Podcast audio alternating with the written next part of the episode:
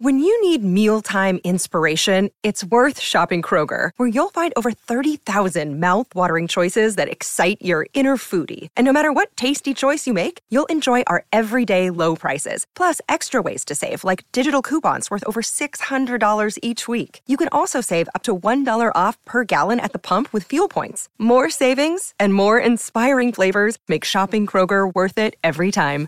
Kroger, fresh for everyone. Fuel restrictions apply. Another day is here, and you're ready for it. What to wear? Check. Breakfast, lunch, and dinner? Check. Planning for what's next and how to save for it? That's where Bank of America can help. For your financial to-dos, Bank of America has experts ready to help get you closer to your goals. Get started at one of our local financial centers or 24-7 in our mobile banking app. Find a location near you at bankofamerica.com slash talk to us. What would you like the power to do? Mobile banking requires downloading the app and is only available for select devices. Message and data rates may apply. Bank of America and a member FDIC. Hola, esto es New Books Network en español. Hola, sóc l'Ester Jimeno Galde, professora de la Universitat de Viena, Àustria. Benvinguts al primer episodi en català del canal d'estudis ibèrics que neix de la col·laboració de Pleibéricos, presentació de llibres en estudios ibèricos, amb uh, New Books Network en espanyol. Avui eh, parlarem amb l'Àlex Tarradellas, que és traductor i antòleg, juntament amb Sion Serra López i Rita Custodio, del llibre Resistir al tempo, antologia de poesia català, publicat per l'editora lisboeta Sirio i Albim. Bona tarda, Àlex. Hola, bona tarda, Esther. Moltes gràcies per la invitació. És, una, és un plaer tenir l'oportunitat de, de parlar d'aquest projecte. Moltes gràcies a tu. Uh -huh. Moltes gràcies. Uh, us presento l'Àlex. L'Àlex Tarradellas és llicenciat en Humanitats per la Universitat Pompeu Fabra i també és traductor uh, de català, castellà i portuguès. A més a més, és autor de diversos llibres i guies de viatge sobre Portugal, com Lisboa, Aquarel·les de viaje, en col·laboració amb el pintor Pablo Rubén López Sanz, i eh, també és autor de 101 lugares de Portugal sorprendentes, editat per Anaya Turing. Um, amb la Rita Custodio, l'Àlex ha traduït al portuguès coneguts autors com Mercè Rodoreda, Josep Pla, Joan Margarit, Eva Baltasar, Najat El Hagmi, Irene eh, Vallejo, Antonio Muñoz Molina, eh, Jesús Carrasco i Belén Copey, entre d'altres, i també ha traduït del portuguès al castellà a diferents autors com Luandino Vieira, Paulina Chiciane, Teixeira de Queiroz i Boaventura de Sousa Santos. Eh, ha traduït també diversos llibres infantils i estem molt contents que estigui avui aquí eh, per fer aquesta entrevista en la qual presentarem, com he dit abans, l'antologia de poesia catalana eh, Resistir au tempo, eh, que és un llibre que l'Àlex ha eh, traduït eh, juntament, com deia, amb la Rita Custodio i amb el Cio Serras López, eh, i tots tres són traductors, però també eh, són els editors d'aquesta antologia. Um, Àlex, eh, fa un temps vam presentar aquesta antologia a Plibèricos i ens vam quedar amb, les ganes de fer una, una entrevista més llarga, detallada, uh, i voldria demanar-te, per començar, si et sembla, parlar una mica del context uh, i de per què surt aquesta antologia, uh, per què feu, per què decidiu fer aquesta antologia de poesia catalana eh, uh, i publicar-la a Portugal. Um, entre els anys 70 i, i els 90 es van publicar a Portugal tres antologies de poesia catalana um, traduïdes i la meva pregunta en aquest sentit és com sorgeix eh, la idea de fer una nova antologia de poesia catalana per al públic portuguès, és a dir, què us va dur a, a fer aquest volum Resistir al tempo? Doncs moltes gràcies, Esther. A veure, uh, la Rita i jo ja fa molts anys, com, com has comentat, que, que traduïm literatura catalana al, al portuguès i ja feia molt de temps que teníem pensat fer una antologia de poesia catalana.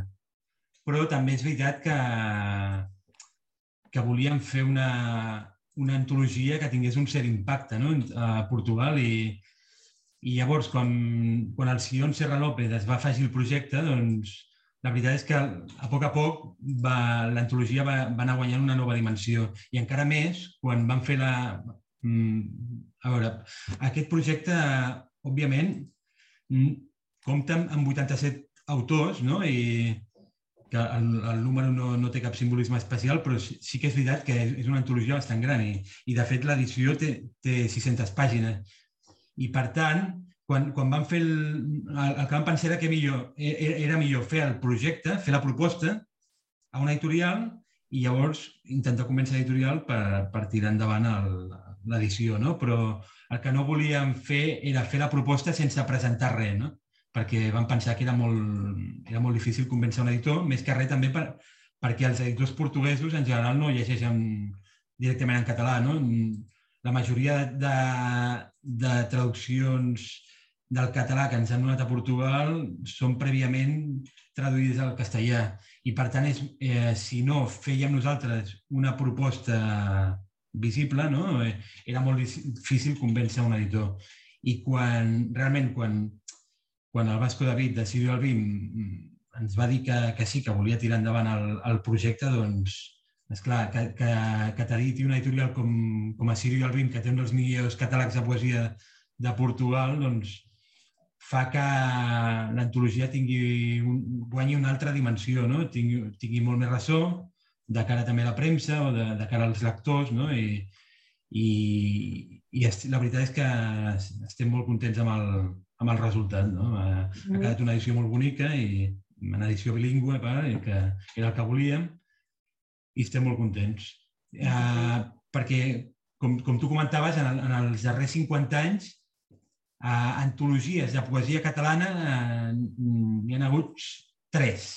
Una al 72, de la Manuela Rocha, que es diu Poetes catalanes de Oge, que la va editar una, una editorial petita de Coimbra que es deia Centella, però va ser el 72, una mica al final del salazarisme i, i el context polític jo crec que va fer que no tingués molt bona distribució i, i no se'n va parlar gaire.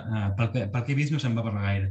Però després, l'any 74, el Manuel de Seabra, que va ser un incansable eh, promotor de la literatura catalana a Portugal i també de la portuguesa a Catalunya. De fet, va, va traduir bastanta literatura portuguesa al, al català, també amb la Bimala de Vi.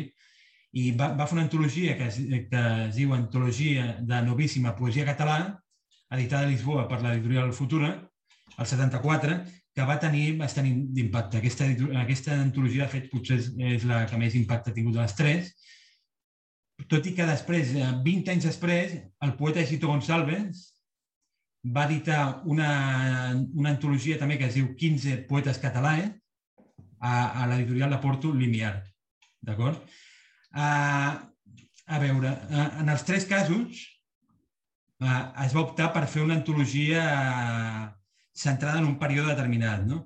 Però nosaltres el que volíem, de fet, era obrir una porta, potser era un projecte molt ambiciós, però la nostra intenció era eh, obrir una, una porta als, als editors i als lectors portuguesos de la poesia catalana. No? I, I en aquest cas, quan més gran fos la porta, millor. I per tant vam optar per fer una antologia de poesia eh, no, una, una antologia panoràmica de poesia catalana, uh -huh. amb els riscos que això comporta, eh, però vam, vam creure que era potser la millor solució. I, Sí, sí. Bé, és això. Um, molt, molt interessant, Àlex. Només um, jo crec que després podem parlar una mica més de, de, dels autors, de, de l'abast cronològic també de la vostra proposta. A mi m'interessava també en aquesta primera part que, que per marcar una mica el, el vostre treball, no? i has esmentat aquí aquestes tres anteriors antologies.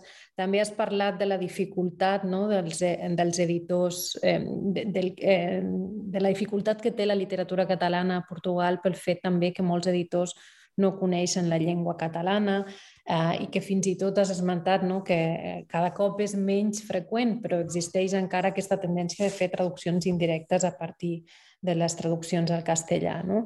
Um, fa un temps, um, en Víctor Martínez eh, Gil, que, que ha escrit molts llibres i és un gran especialista sobre les relacions entre la literatura catalana i la portuguesa, um, va, va escriure un, un llibre, va editar un llibre um, que, que es basava en, en aquesta metàfora dels germans allunyats, els germans afastados, que jo crec que serveix molt bé per descriure aquestes relacions entre els països catalans i Portugal. No?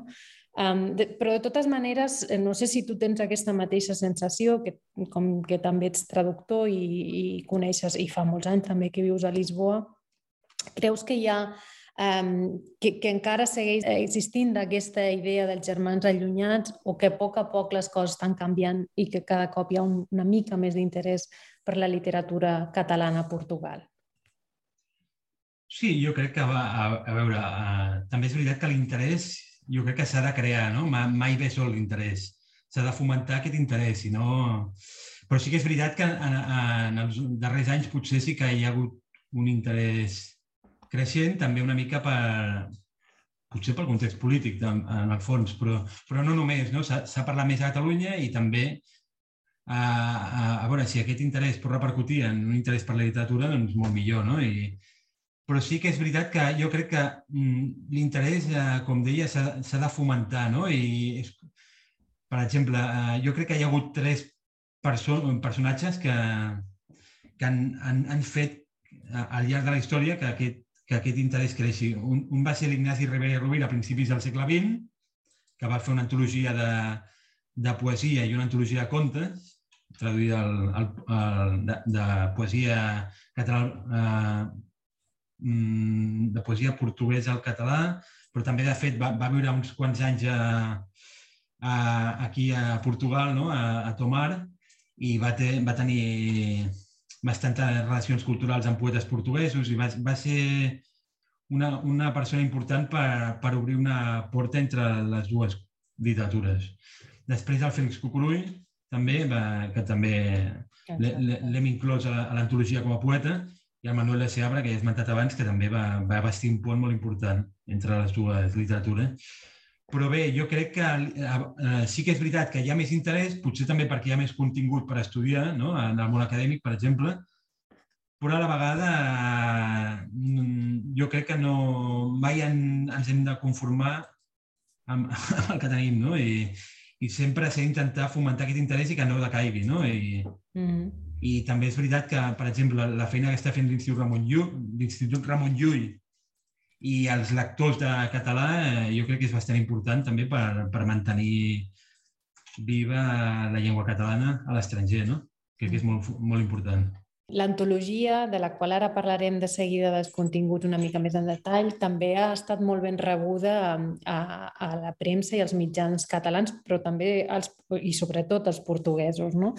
Um, per exemple, heu tingut crítiques al Jornal de Notícies, eh, a banda també de presentacions oficials en diferents contextos culturals i acadèmics i també entrevistes fins i tot a la televisió com el, la que us van fer al programa Nada serà acomodante de la, de la televisió pública portuguesa. Eh, us esperàveu aquesta bona acollida o us ha sobtat? Eh, i, I si d'alguna manera també creus que publicar l'antologia precisament en una editora tan prestigiosa eh, com és Assirio i el BIM, eh, us, ha, us ha obert eh, portes també de cara a aquesta, a aquesta atenció que ha rebut eh, l'antologia.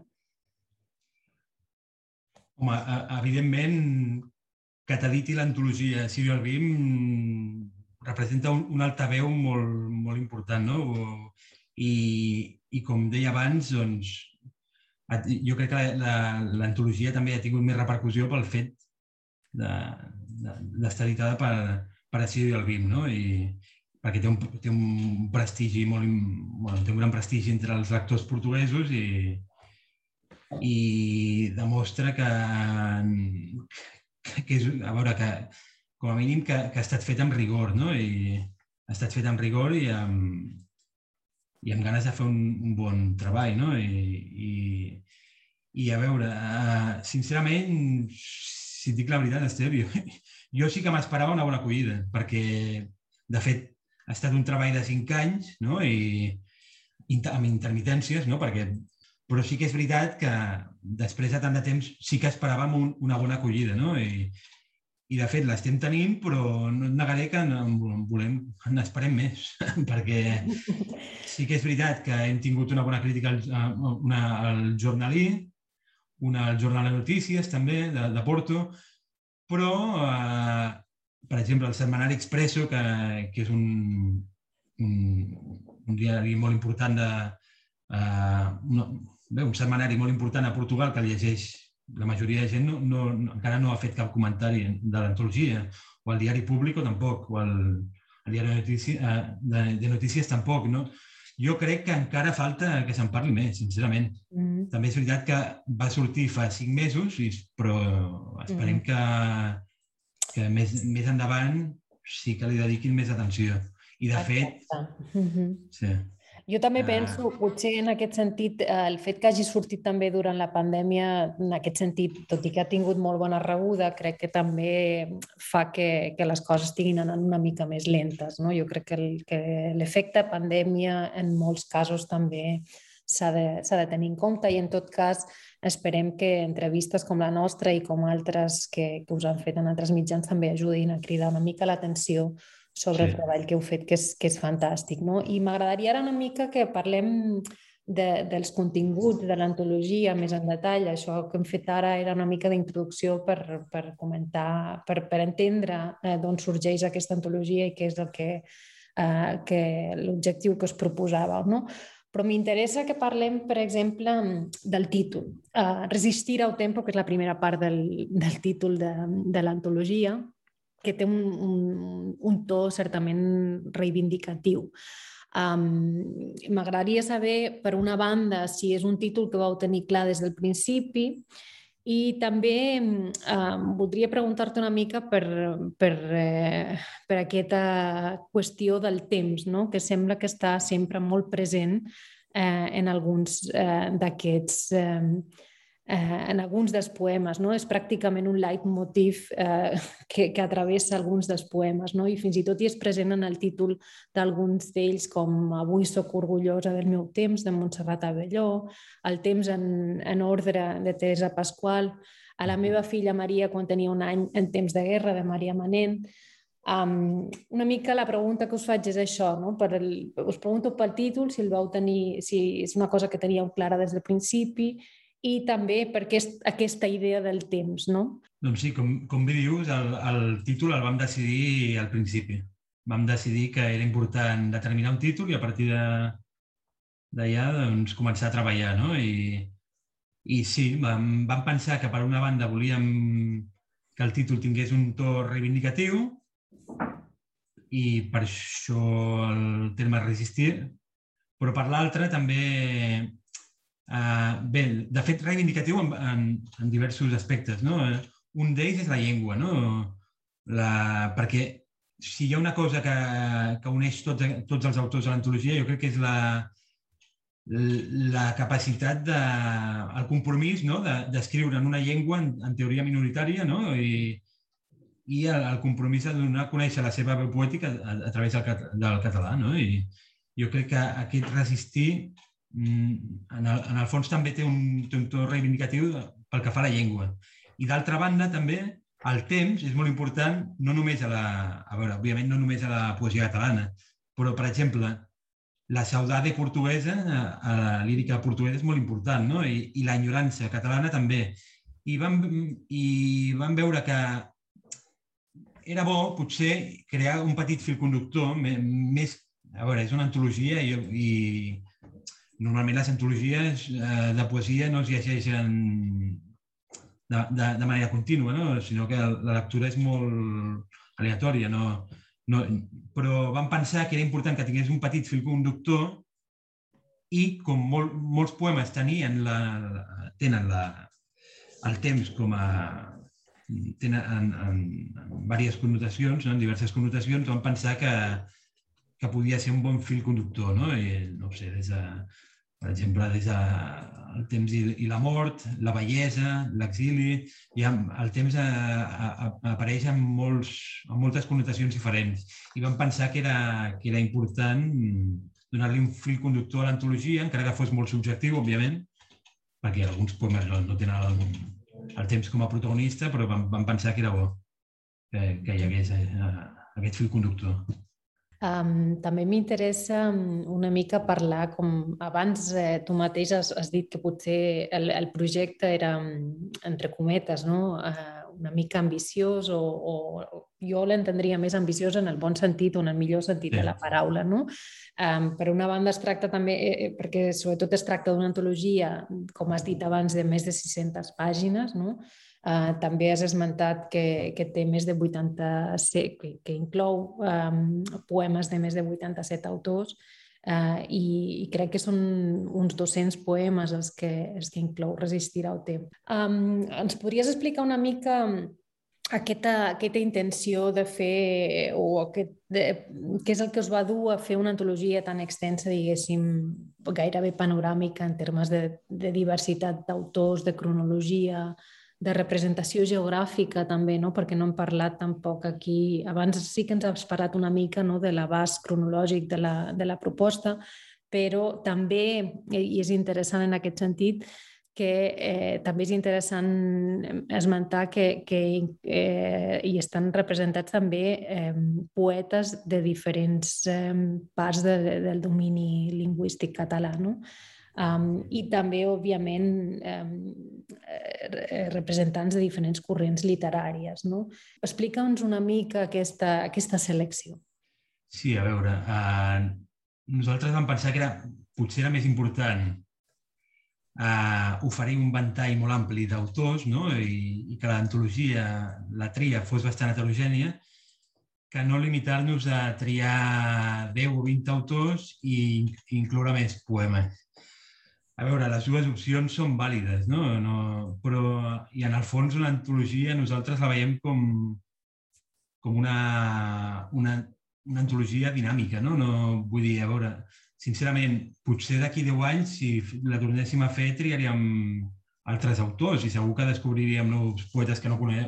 que ara no coneixem i, i seria una mica diferent, no? Per tant, jo crec que hem de ser una mica a veure, és una mica relatiu tot, no? I, i subjectiu, no? I, I sí que és veritat que mm, hem intentat, com, com tu has dit, Esther, que, que l'antologia eh, tingués representants de totes les geografies, no? de, de tots el, de, i també de, que fos variada pel que fa a les generacions, els estils, i, i no ho sé, per, per una altra banda també hem pensat que era, mm, que era bo bé, donar aquesta diversitat no? I, i donar l'oportunitat d'internacionalitzar alguns poetes que potser si ens haguéssim limitat a fer una antologia de, de pocs poetes no hauríem inclòs, no? I, i fins i tot reivindicar algunes veus femenines que també s'estan reivindicant en els darrers anys que, que, no, que, que, que creiem que, era, eh, que és important que, que hi siguin, no? Jo estava pensant una mica en aquella crítica que us va fer el Sergio Almeida no? i que, que eh, alabava i, i elogiava no? el vostre treball, però també d'alguna manera eh, suggeria una altra aproximació, no? que probablement seria un altre projecte eh, molt diferent del vostre, no? que, que podria ser, com ell deia, no? eh, aproximar-se a la literatura catalana amb menys representativitat d'autors, però eh, donant més veu, diguéssim, a les, a les, a les veus poètiques que triéssim. No?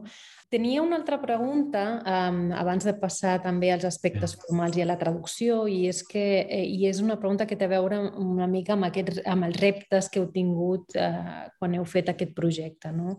Um, és un projecte que, com has dit abans, eh, el vau fer durant més de cinc anys, tres persones mm. dedicant-hi una bona part del vostre temps. No? Um, la meva pregunta en concret és si va ser, per exemple, difícil aconseguir els drets d'autor, si vau rebre també ajuts eh, per dur-lo a terme, eh, aquests aspectes més pràctics no? de, de fer una antologia que moltes vegades per als lectors no, són, queden invisibles, no? perquè nosaltres no, no, no, no hem de no hem d'encarar tots aquests eh, problemes que, que qui fa una antologia, òbviament, els té. No? Home, no va ser fàcil, no? però sí que és veritat que tots els poetes que vam triar mm, van acceptar al, al final la, sortir a l'antologia. No? I, i, però sí que va ser un, un procés molt llarg tot el de buscar els autors, els hereus, no? als marmessors també i, i contactar amb ells i les editorials per, per aconseguir les autoritzacions, perquè, per exemple, per, per demanar una ajuda a l'Institut Ramon Llull necessitàvem les autoritzacions a tots els autors, no? I, i com he dit abans, eren, al final van, van ser 87 autors i, i esclar, això també, si li haguéssim deixat la feina aquesta a l'editor, no? doncs és molt difícil que un editor digui sí, vull fer una antologia, endavant. Vinga, jo m'encarrego dels drets, no pateixis. No, no, perquè realment ha, ha estat una feinada... Tot aquest procés ha estat una feinada, però, però bé, també eh, molt gratificant no? el fet de, de veure el resultat i, no? i també el tracte amb la, amb la gent. Doncs, a mi m'ha agradat molt mm. fer-ho i, i de fet encara hem d'acabar de, de distribuir alguns exemplars, això ho farem. Mm. Espero que aviat, perquè amb les restriccions de la Covid i tot no, no ha sigut tan fàcil, però, però bé, sí que jo crec que ha valgut la pena fer-ho, però sí que és veritat que ha estat una gran feinada tot el tema de, dels drets, no? De fet, Esther, la... si, si em permets un, només comentar una cosa d'abans que, que m'he oblidat, et puc mm. comentar una cosa de, sobre la crítica aquesta del Sergio Almeida? Sí. Sí? Que el Sergio Almeida eh, proposava fer una antologia amb, amb, amb pocs autors no? i donar més, més veu, mm -hmm. eh, donar, conèixer la veu, la veu poètica de, dels autors. No? Però, per altra banda, també reivindicava la figura de la Felícia Fuster. No? Eh, és curiós. I, no, però eh, està bé això perquè demostra que si haguessin fet una antologia amb pocs autors, probablement la Felícia Fuster no, no sé si l'hauríem inclòs, no, no ho sé, sincerament. I, per exemple, ha, també al, al Jornalí hi havia un, una, la, la crítica del Diogo Espinto a l'altre diari, al Jornalí, també posava com a títol de l'article un vers de la Mercè Rodoreda, i la Mercè Rodoreda com a poeta tampoc és tan coneguda, tampoc sé si l'hauríem inclòs, no? si, haguéssim, Exacte. si haguéssim triat 10 autors o 20, sí, sí, probablement sí. no. Però està bé perquè això et demostra com uh, fer un, uh, en, en una, en, per una banda ens dona la raó en el sentit de, de que fer una antologia uh, panoràmica permet donar a conèixer autors que de, de l'altra manera no hauríem pogut. O, o, també va, el, el Mario Sampere, eh, eh, vam, vam incloure un poema del Mario Sampere que el, el van publicar eh, a un programa que es diu Un poema en Sinacair, que és un podcast de, sobre entrevistes de poesia, eh, que és molt interessant, que, i a Portugal té molts, mo, molta gent que el segueix, i, i van, van publicar un poema de l'antologia del Mario Sampere a Instagram i immediatament va tenir 800 likes, no? I això, vulguis o no, fa que...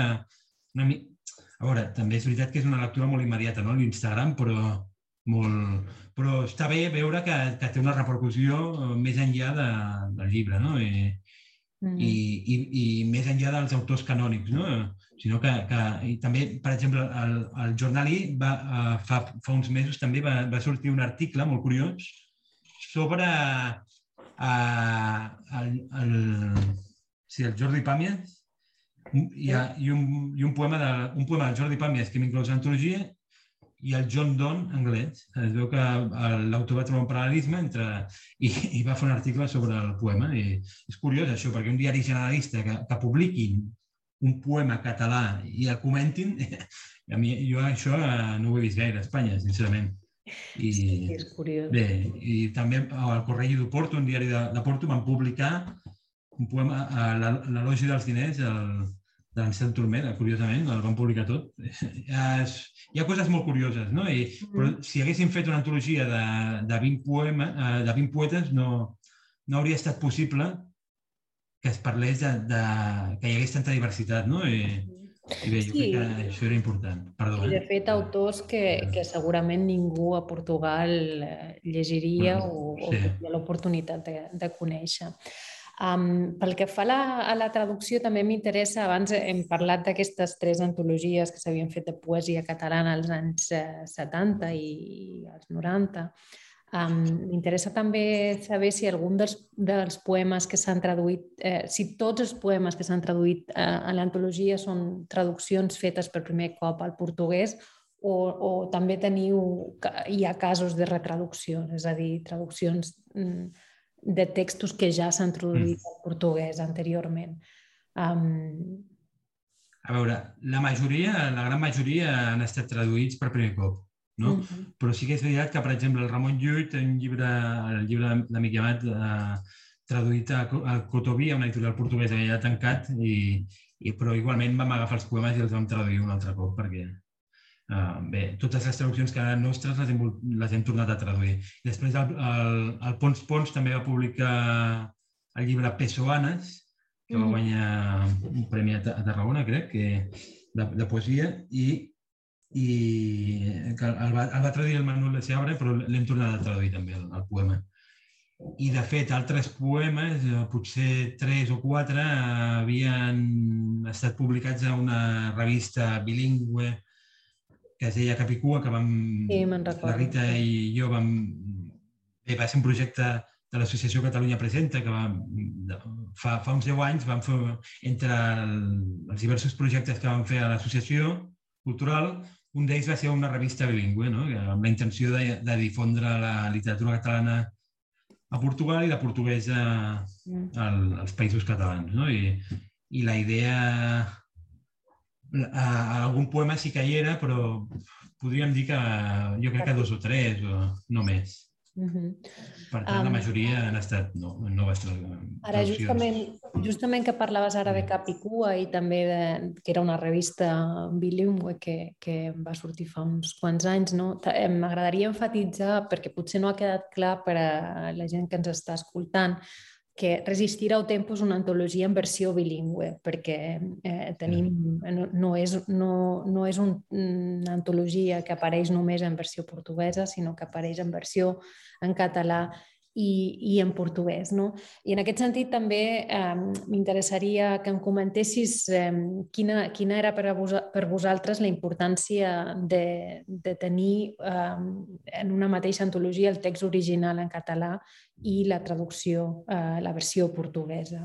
És una cosa que també tenia clara des del principi. Sí.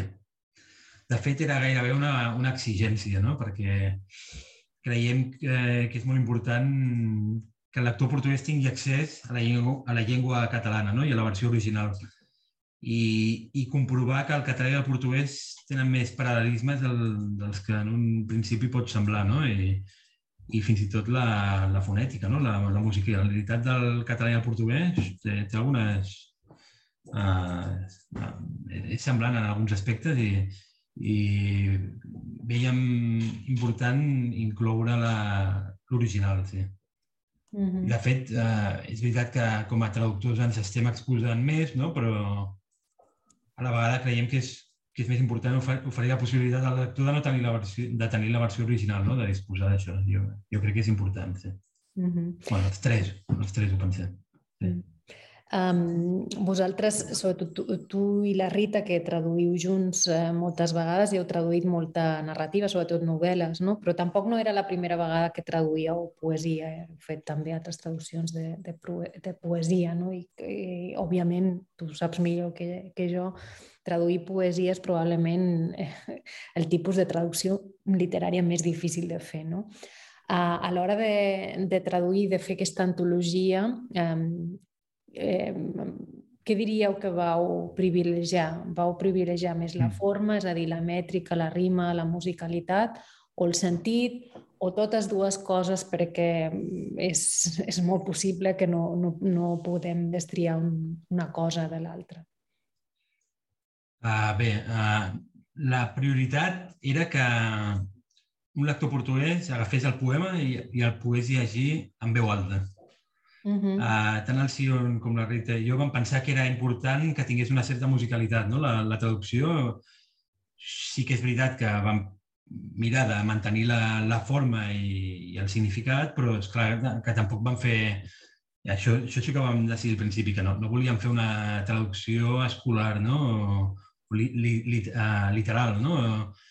En alguns casos sí, no? però, però volíem prioritzar també que, sobretot, que el lector portuguès pogués llegir-la en veu alta no? i fins i tot que més endavant, si, si algun músic portuguès s'anima, doncs que pugui agafar un poema i, i, i versionar-lo uh -huh. versionar en portuguès, no? I fer, fer, una, fer, una, fer una cançó en portuguès amb, amb una traducció d'un poeta català, de, de, en, en català seria genial, no? I, bé, una mica la idea era aquesta. Um, també m'agradaria parlar, eh, com has dit abans, no? has esmentat a Sion i, i la Rita, Um, la Rita és, és, una, és una traductora portuguesa que viu a Lisboa i que tradueix també del català um, i del castellà uh, amb tu. Um, Àlex, que tu ets un traductor català però lisboeta d'adopció i en Sion Sierra López és un, és, és un portuguès que viu a Catalunya uh, i que també us ha acompanyat en aquesta aventura de traduir eh, poesia catalana per al públic mm -hmm. portuguès. En quin moment eh, es va incorporar en, en Sion a aquest projecte i com sorgeix aquesta col·laboració de fer una, una antologia amb tots tres? Bé, en Sion va estudiar amb la Rita a, a la Facultat de Lletres no? de Lisboa i ja són amics des de fa molt de temps. No? I, i bé, el, el, en Sion es va incorporar des del principi al, el projecte. No? Ja, ja feia temps que la Rita i jo pensàvem i li vam comentar la, si volia participar i, i vam tirar endavant. No? Eh, però, però sí que és veritat que per fer un projecte d'aquesta envergadura calia tenir una, una certa confiança no? i fins i tot diria amistat, no? per, perquè és clar que va haver moments crítics no? de, en totes les circumstàncies que hem passat al llarg del, dels, cinc anys, dels, dels darrers cinc anys no? I, i calia tenir un, una certa confiança de cara a, la, a la feina feta, no? I, i bé, no sé si un de gaire. També és veritat que eh, en Sion viu a Barcelona i, i ha traduït, a, a, per exemple, la Sofia Melo Breiner Andresen al, al mm -hmm. català. Mm -hmm. Per tant, ha fet el procés invers. Sí, ella ha fet el procés, el, el canvi invers en, en aquest sentit, sí. Um, eh, has, has parlat ara una mica d'aquest treball en equip. Um, jo et voldria preguntar una mica més en, en concret com, com és aquest procés de, de traducció en col·laboració. Um, tu generalment tradueixes amb la Rita, com ja heu dit, la majoria de les traduccions que feu estan uh, signades per, per tots dos i en aquest cas col·laboreu amb en Sion. Um, i com, com va ser uh, aquest procés com vau fer eh, les traduccions en col·laboració. Si mm. podries parlar una mica més d'aquest procés de traducció en col·laboració. Sí. A veure, la Rita i jo traduïm plegats, no? traduïm junts des de fa molts anys. En el cas de la prosa és diferent, però en el cas de la poesia potser el, uh, a veure, el que vam fer va ser dividir-nos la tria en, en dos, no? La meitat més o menys la va fer en Sion i, i l'altra la Rita i jo, no? Però sí que és veritat que després, quan, quan vam fer una trobada, eh, eh, vam discutir eh, els dubtes, els tres, no? Per, per aquest motiu, a l'índex final, quan indiquem de qui són les traduccions, en alguns casos posem que som els tres, perquè les traduccions van estar tan, tan discutides no? que vam decidir que era millor incloure els tres i, de, de fet, per nosaltres, eh, en el meu cas, per, per, eh, per mi la, la traducció és, eh, és un acte de, de compartir. La, per mi traduir és compartir, no? I, i haver pogut compartir l'acte la, de traduir amb dos traductors més també eh, és molt gratificant. Um, ja hem d'anar acabant perquè hem, el temps s'esgota i va passant Uh, i, i volia fer-te fer una última pregunta eh, que crec que pot ser interessant de cara a, a futurs treballs. No? Um, com hem dit abans, eh, l'antologia que presenteu és una, una panoràmica molt àmplia en termes, eh, en termes cronològics, no? Però hi ha un tall um, que, evident que és el de la dècada dels 60, no? és a dir, que inclou, eh, a l'antologia s'inclouen autors que són nascuts fins, autors que són nascuts fins la dècada dels anys 60. Um, i, I llavors um, la pregunta que, que, que em faig jo i que segurament es fa molta altra gent eh, és si aquest tall cronològic deixa potser una, una nova porta oberta a una segona antologia de lírica catalana. Eh, és a dir, veurem una segona part d'aquest Resistirà el tempo amb poetes novíssims. Bé, de, de fet, a la introducció ho, ho comento, no? Ho comento que tenim pensat en un futur fer una antologia de poetes novíssims tot i que fins i tot jo diria eh, incidim més potser en, en la segona meitat del segle XX i el segle XXI, no? Però, però bé, ja, ja, ja veurem. Més, més endavant jo crec que sí que ho farem, però també eh, és un, ha estat un procés llarg no? i necessitem una mica de temps per pair també per, per llegir molts, molt, moltes més... Uh, bé, molts més poetes no? I, i molts més poemes i, i no, jo crec que és important tenir un, un bon coixí no? abans de, de decidir fer una, una nova antologia. De fet, és un dels projectes que tenim pel futur, però amb temps, no? Vull dir que no, no serà un projecte immediat, no? Però també és veritat que, en el fons, l'antologia eh, pretén, com he dit al principi, difondre la... incentivar noves traduccions, però no només amb antologies noves, sinó també, eh, eh, sincerament, ens agradaria que un editor portuguès es decidís a, a traduir un llibre sencer de, de poemes d'un autor, no? Això seria molt gratificant i, de fet, és un dels nostres objectius, no? Fomentar l'interès entre els editors i, i fomentar noves traduccions de llibres sencers, també, no? Mm -hmm. Perquè aquesta antologia, és, mm, encara que tingui 600 pàgines, en el fons té, tre, eh, té 300, no? De, amb la introducció eh, no arriba ni a, ni a 300, potser. Mm. Vull dir que mostrar tota una, tota una tradició lírica en 300 pàgines no... Veure, serveix per introduir, per obrir una porta, però la nostra intenció és fomentar noves traduccions no? I, mm. i, i aprofundir més en, en els autors. Mm. Exacte. Doncs esperem que així sigui. Um, moltes, moltes, moltes gràcies, Àlex, per l'entrevista, que m'ha semblat moltes molt interessant tot el que comentes.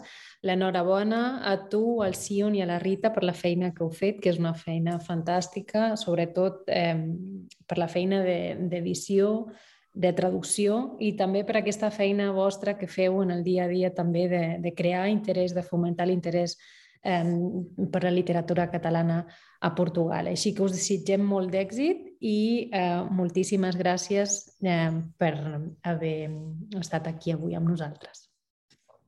Moltes gràcies, Esther. Bona tarda. Bona tarda. Gracias por escuchar New Books Network en español.